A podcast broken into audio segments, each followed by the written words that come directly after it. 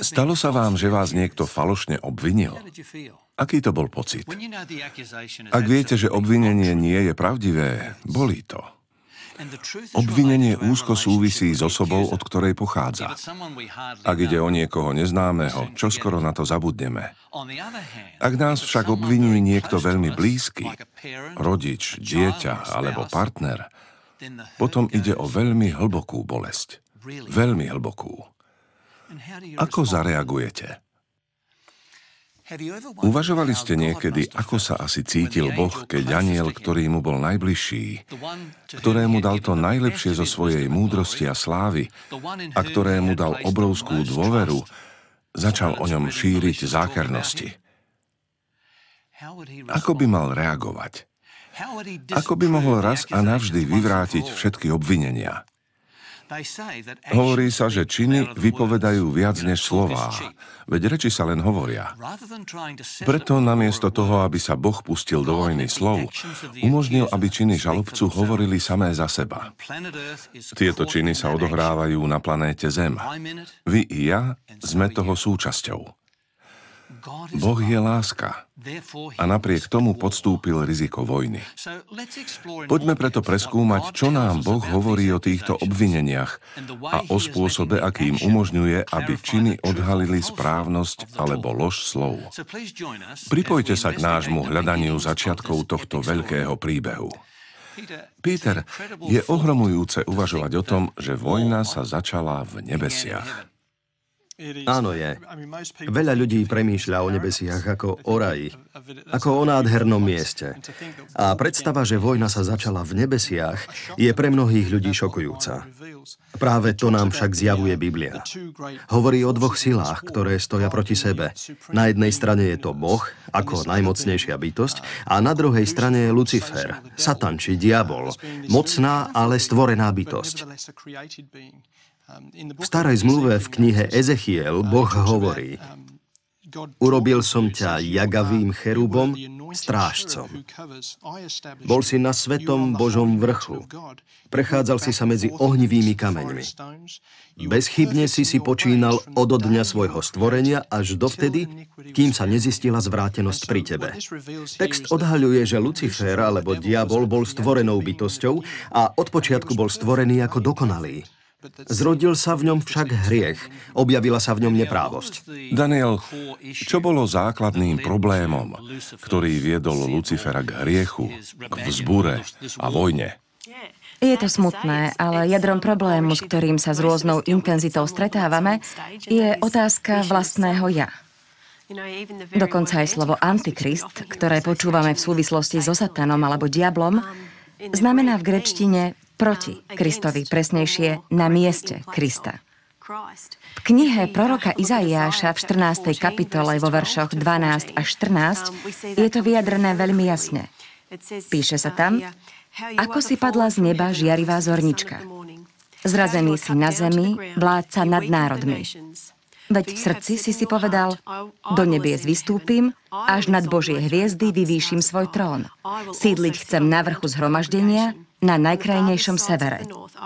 Vystúpim do výšin oblakov. Prirovnám sa k najvyššiemu. Ja, ja, ja, ja, ja. Takže Lucifer sa vlastne chcel stať Bohom. Áno, túžil pomoci, po postavení, po všetkom okrem povahy. Nechcel mať Boží charakter. James, povedz nám viac o tejto vojne v nebesiach. Je to naozaj ohromujúca predstava. Áno, podľa mňa je to veľmi pozoruhodné. Veď aj Peter napísal, že my všetci očakávame nové nebo. Keď som bol mladý, hitom bola pieseň Nebesia musia byť, pretože tu už viac nechcem žiť. Ak si dobre pamätám, v Austrálii to bol veľký hit skupiny Eurogliders. James, už si taký starý? Áno, som, to len aby som zaujal. O tejto vojne sa však viac dozvedáme v knihe Zjavenie v 12. kapitole, kde sa píše Na nebi sa strhol boj. Michal a jeho anieli bojovali proti drakovi. Aj drak a jeho anieli bojovali. No neobstáli a nebolo už pre nich miesto v nebi.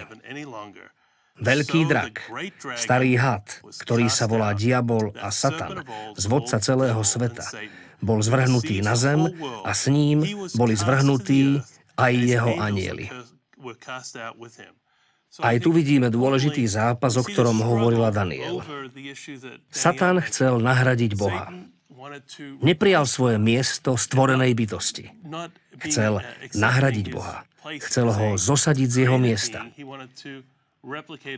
A tak v nebi prebiehala vojna. Diabol však bol napokon porazený a vyhnaný z nebies. Biblia ďalej hovorí, že na nešťastie pre nás diabol skončil práve na zemi. Je zaujímavé všimnúť si veľký kontrast medzi slovami, konaním a motívmi Boha a Lucifera.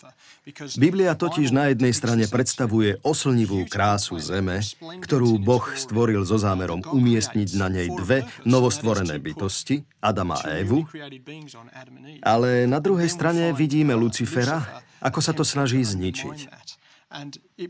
Boh v ďalšej časti príbehu eh, varuje Adama a Evu, že príde pokušenie a ukazuje im, ako mu odolať.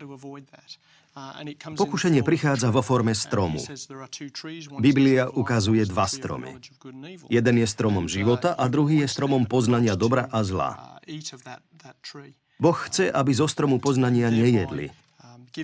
A dáva im tak možnosť voľby, či zostanú verní Bohu, alebo poslúchnu vplyv nepriateľa. James, zdá sa, že rozhodnutie je veľmi dôležité. Myslím si, že áno. V inej diskusii sme si ukázali, že na to, aby sme Bohu mohli slúžiť a aby sme s ním mohli mať vzťah, musíme ho milovať. Ale neexistuje spôsob, ako ľudí prinútiť milovať niekoho na silu.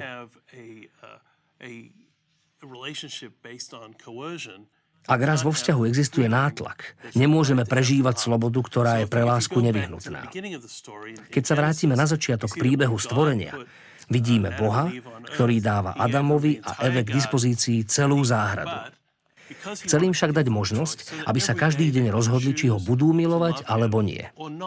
Preto stál v záhrade strom poznania dobra a zla. Keď sa teda Adam s Evou rozhodli neposlúchnuť Boha a zjesť ovocie zo zakázaného stromu, bolo to z ich strany nie len znamením neposlušnosti, ale aj nedostatku dôvery, úcty a lásky k Bohu.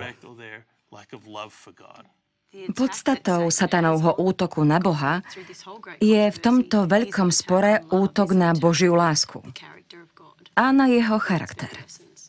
Myslím si, že je to presne tak. Keď Boh stvoril Adama a Evu, stvoril ich úplných, okrem charakteru.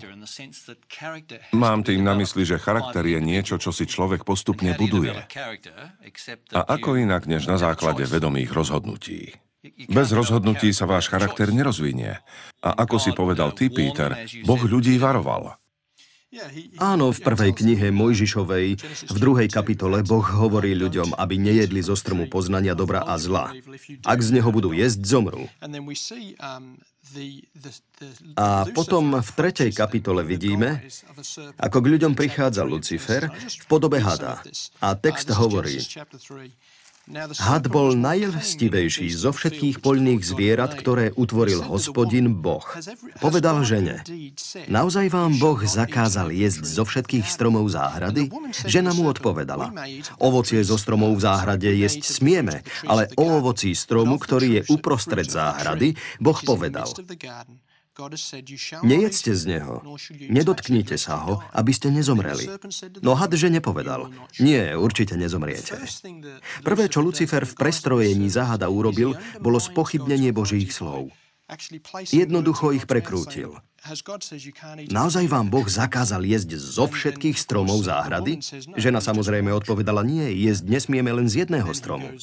Had potom pokračuje a hovorí, nuž keď Boha neposlúchnete, nezomriete. Určite nezomriete. A to je presný opak Božích slov. Keď som prvýkrát začal študovať Bibliu, objavil som koncept, ktorý ma doslova ohromil. Veľmi často uvažujeme len o sebe a o našom malom spoločenstve. Ale keď začneme čítať Bibliu, S úžasom zistíme, že sme vo vojne.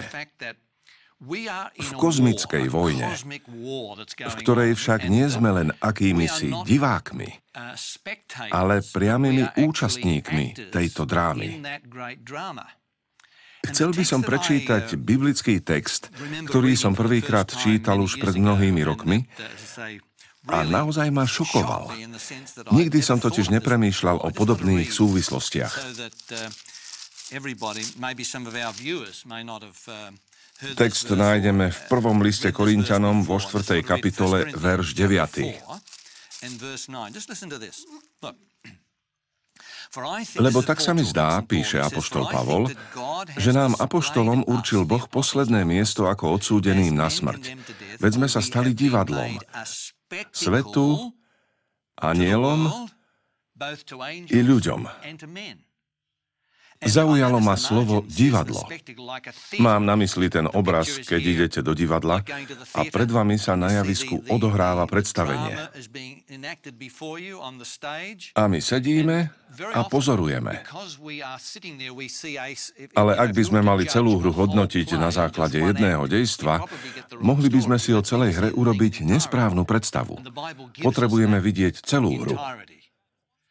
A Biblia nám prináša celkový pohľad. James, v čom spočíva ten veľký príbeh, ktorý nám Biblia ponúka? Teda nie len náš osobný, ale ten, ktorý sa týka celého vesmíru a vzbúry proti Bohu. Jednou z mojich najobľúbenejších kníh Biblie je kniha Job. Nevieme to s istotou, ale teológovia sa domnievajú, že ide o najstaršiu knihu Biblie. Začína sa veľmi zaujímavou scénou. Boží synovia sa zhromažďujú v nebesiach a medzi nimi prichádza aj Satan. A potom sa odohráva rozhovor, v ktorom Boh poukazuje na Jóba ako na človeka, ktorý Boha nasleduje. Je spravodlivý, má vieru a to všetko robí z lásky k Bohu. Satan oponuje, že Jóbova vernosť je len reakciou na požehnania, ktoré od Boha dostal. Celý príbeh sa potom zameriava na to, že Satan útočí na Jóba, ktorý postupne príde o všetky požehnania. Job aj napriek tomu zostane verný. Povie dokonca, že zostane Bohu verný, aj keby ho Boh zabil. Na konci príbehu dostane Job odmenu za svoju vernosť. Tento príbeh veľmi zaujímavo ilustruje skutočnosť, o ktorej hovoríme v súvislosti s tvojim textom z listu Korintianom. To, čo sa odohráva tu na zemi, nesúvisí len s vami, so mnou a s celým ľudstvom, ale týka sa aj Boha. Satan obvinuje Boha a útočí na jeho charakter. Spochybňuje tak usporiadanie celého vesmíru. Kto ovládne vesmír? Na koho stranu sa postavia ostatní anieli? Kniha Job naznačuje, že vo vesmíre sú ďalšie stvorené bytosti. Ak Boh stvoril jeden svet, nie je dôvod domnievať sa, že nemohol stvoriť aj iné svety. A otázkou je, na ktorú stranu sa postavia všetky ostatné bytosti. Pri kom budú stáť anieli? Satan argumentuje poukazovaním na skazenosť zeme a nevernosť jej obyvateľov. Tvrdí, že Boh je nespravodlivý, že nikto ho nemôže nasledovať a mnoho ďalších obvinení, o ktorých hovorí Biblia a ktoré sú nám známe. Satan sa neustále snaží útočiť na Boží charakter. Ale keď sa jednotlivec rozhodne nasledovať Boha a kráča cestou lásky a vernosti, vyvracia tým satanové obvinenia.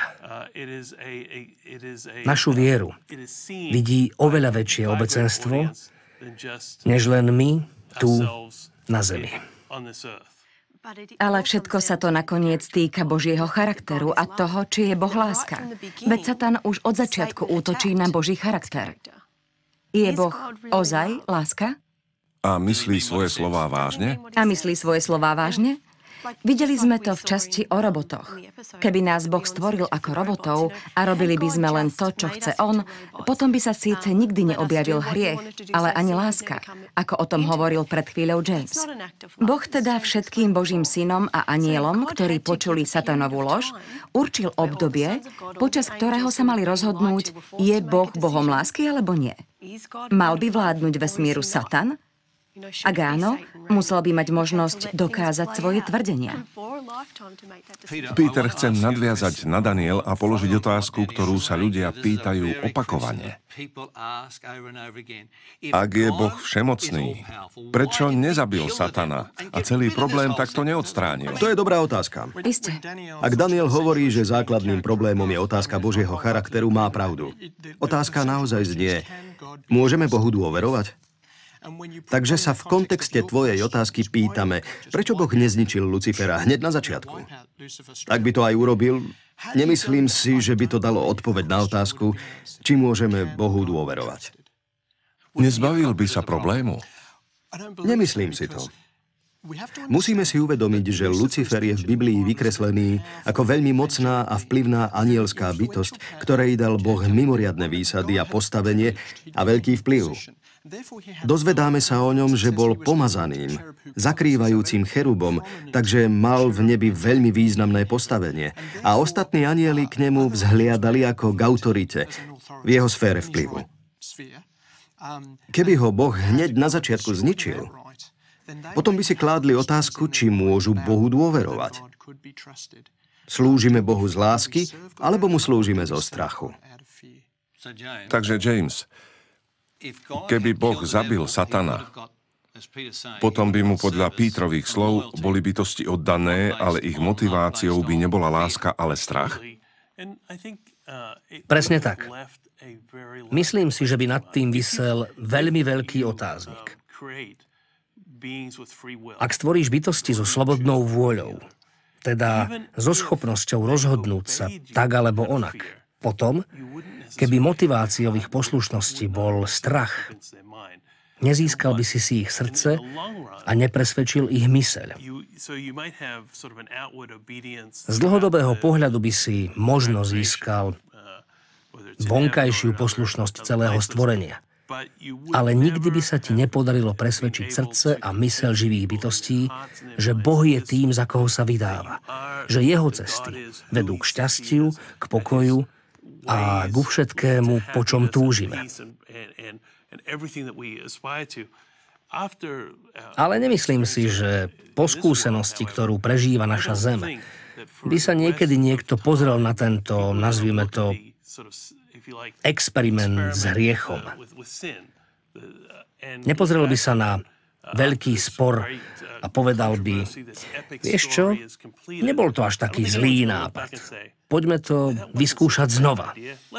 Vráťme sa k hladomorom, k zabíjaniu, k zneužívaniu detí, k zneužívaniu drog, k všetkému, s čím dnes zápasíme.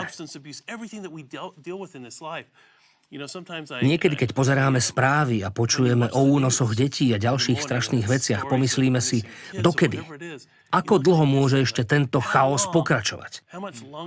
Myslím si, že podobne uvažuje každý, kto sa pozerá na udalosti dejín.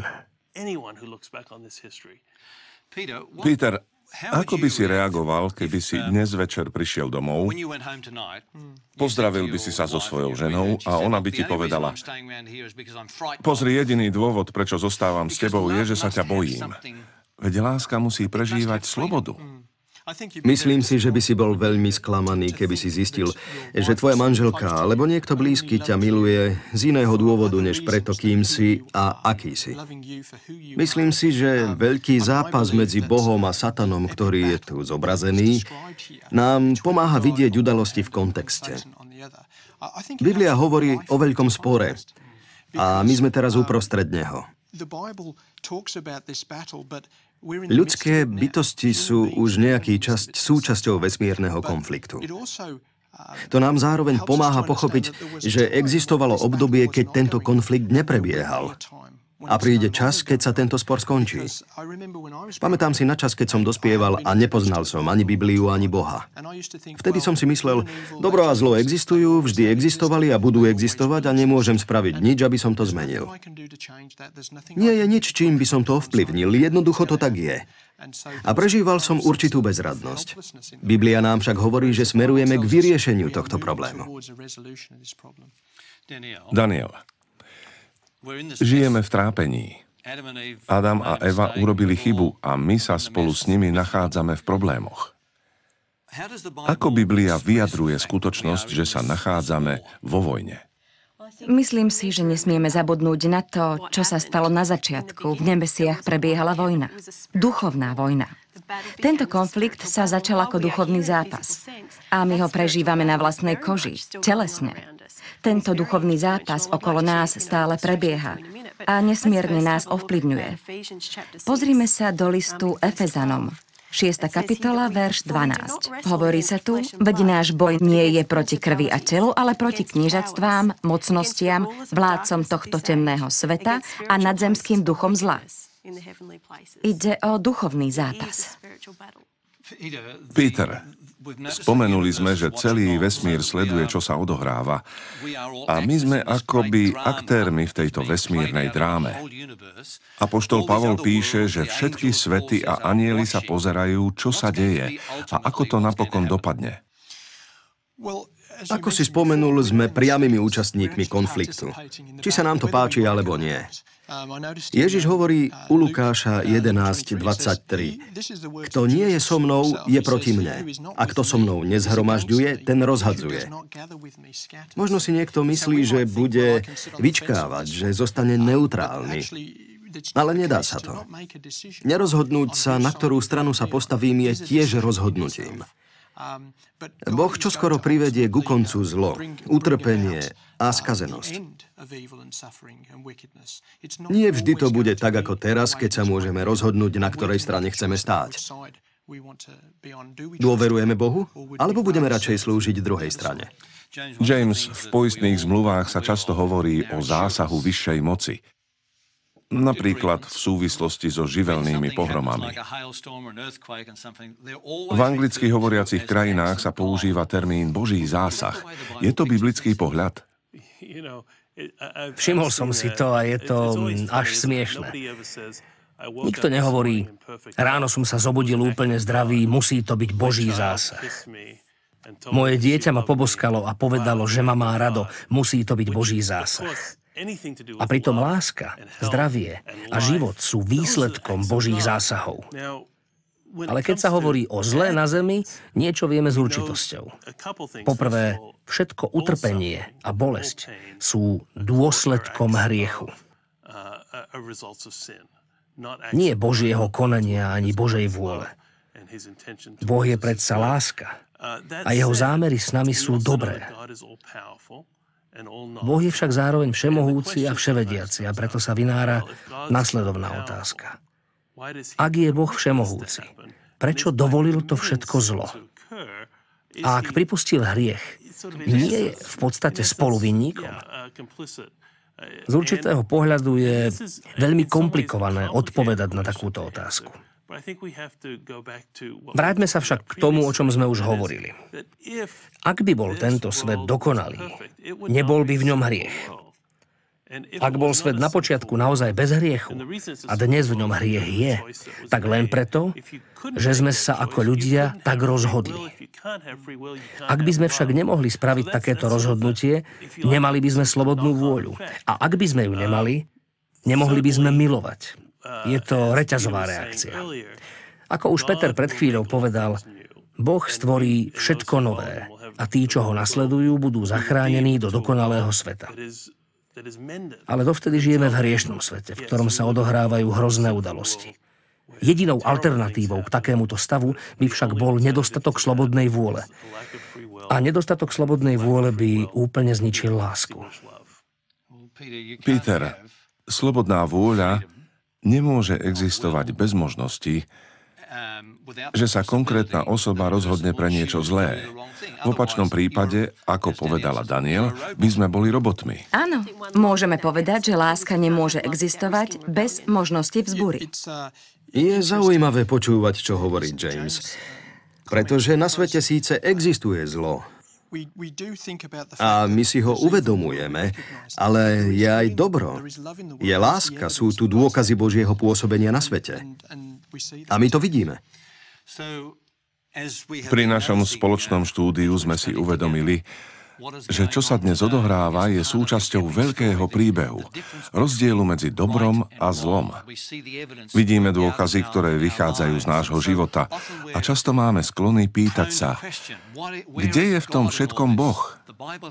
Biblia nám pomáha vidieť, že Boh je Bohom lásky, a Ježiš aj napriek všetkému zlu, ktoré sa odohráva, jedného dňa, a bude to čoskoro, obnoví dokonalú rajskú záhradu, v ktorej sa to všetko na zemi začalo. Všimli sme si, že vzbúra sa nezačala na zemi. Začala sa v nebesiach a postupne sa dostala na zem. V tom všetkom nie sme len divákmi, sme priamými účastníkmi. Ježišova smrť na kríži je zárukou, že ak sa postavíme na správnu stranu a vyberieme si Krista za svojho spasiteľa, na konci pri Kristovom príchode budeme na strane výťazov. V tejto súvislosti sa mi vždy páči verš z knihy Deuteronómium 30. kapitola, verš 19. Boh povedal, dnes volám za svetkov proti vám nebesia i zem. Predložil som vám život i smrť. Ďalej sa tam hovorí aj o požehnaní a kliatbe. Vidíme, Boh nás vyzýva, aby sme sa rozhodli pre život, ktorým môžete žiť vy aj vaši potomkovia. Rozhodnutie je na nás, tak ako bolo na začiatku na Adamovi a Eve. Boh na nás nalieha ako rodič, ktorý miluje svoje dieťa a zúfalo túži, aby sme urobili dobré rozhodnutie a aby sme kráčali po ceste spravodlivosti. To je Božia výzva pre vás aj pre mňa. Verím, že Boh nám pomôže rozhodnúť sa pre Neho a pre život. Skloňme teraz svoje hlavy k modlitbe. Náš Otče, ktorý si v nebesiach, aj dnes Ti ďakujeme za nádhernú možnosť rozhodnúť sa. Zistili sme, že vzbúra sa začala v nebesiach a rozšírila sa po celej zemi. V týchto problémoch sme však nezostali sami. Pane, vstúpil si do histórie tým, že si zomrel na kríži, aby sme dostali možnosť žiť väčšine. A dnes sa musíme rozhodnúť sami za seba. Nech je požehnaný každý divák, Požehnaj dnes každého z nás. O to sa modlím v Kristovom mene. Amen. V slovenskom znení účinkovali Ivo Gogál, Tomáš Horvát, Zuzana Kizeková a Štefan Richtárech. Spolupracovali Bronislav Šóš, Betty Turčanová, Erika Janušková, Rudolf Nať, Jaroslav Patráš, Miroslav Danihel, Martin Galanda, a Pavel Gejdoš. Slovenské znenie vyrobilo Štúdio nádej.